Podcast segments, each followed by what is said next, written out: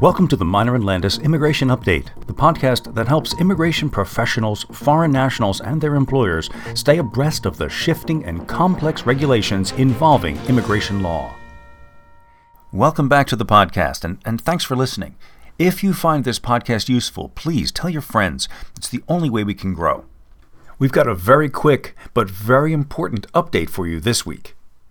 In response to ongoing and extensive processing delays, on May 4, 2022, USCIS published a temporary final rule which automatically extends the employment authorization documents, or EADs, of certain foreign nationals from 180 days to 540 days.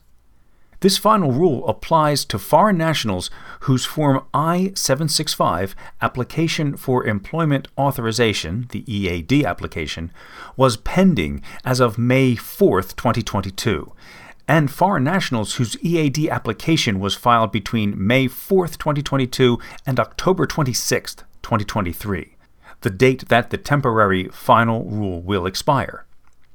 So here's the important part who is eligible for the 540 day automatic extension?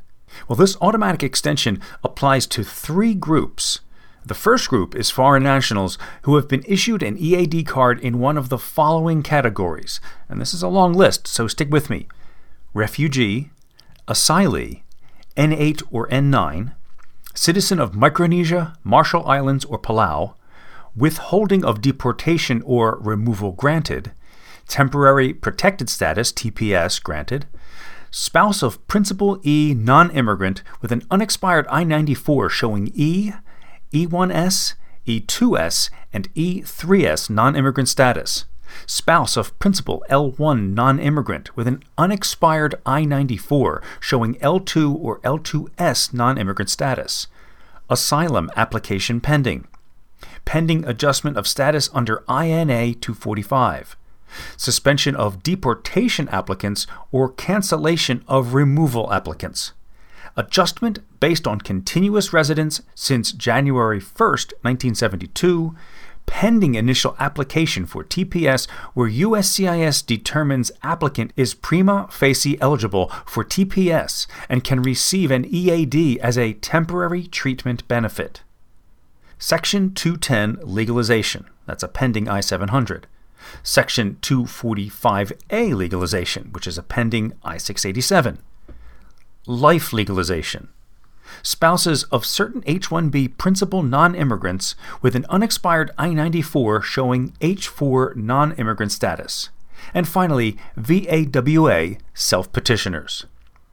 Now, the second group the automatic extension applies to is foreign nationals who file an EAD application to renew employment authorization prior to their current EAD's expiration date, where the EAD application requests an extension of employment authorization based on the same category as the expiring EAD.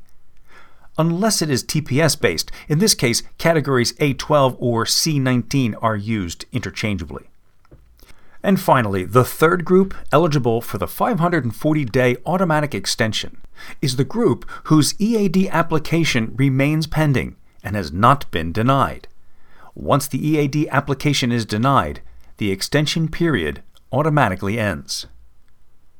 It's important to note that DACA and F1 OPT based EADs are not included in the automatic extension.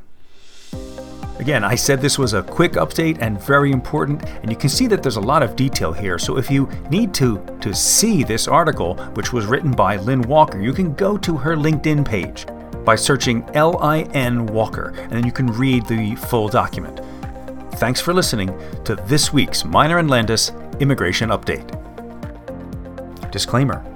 The information contained herein is intended only for educational or informational purposes and is not a substitute for legal advice. Further, listening to this HR tip in no way establishes an attorney client relationship between you and Miner and Landis LLP. Listeners should consult legal counsel for definitive advice regarding the current law and regulations and how those apply to your unique situation within your organization.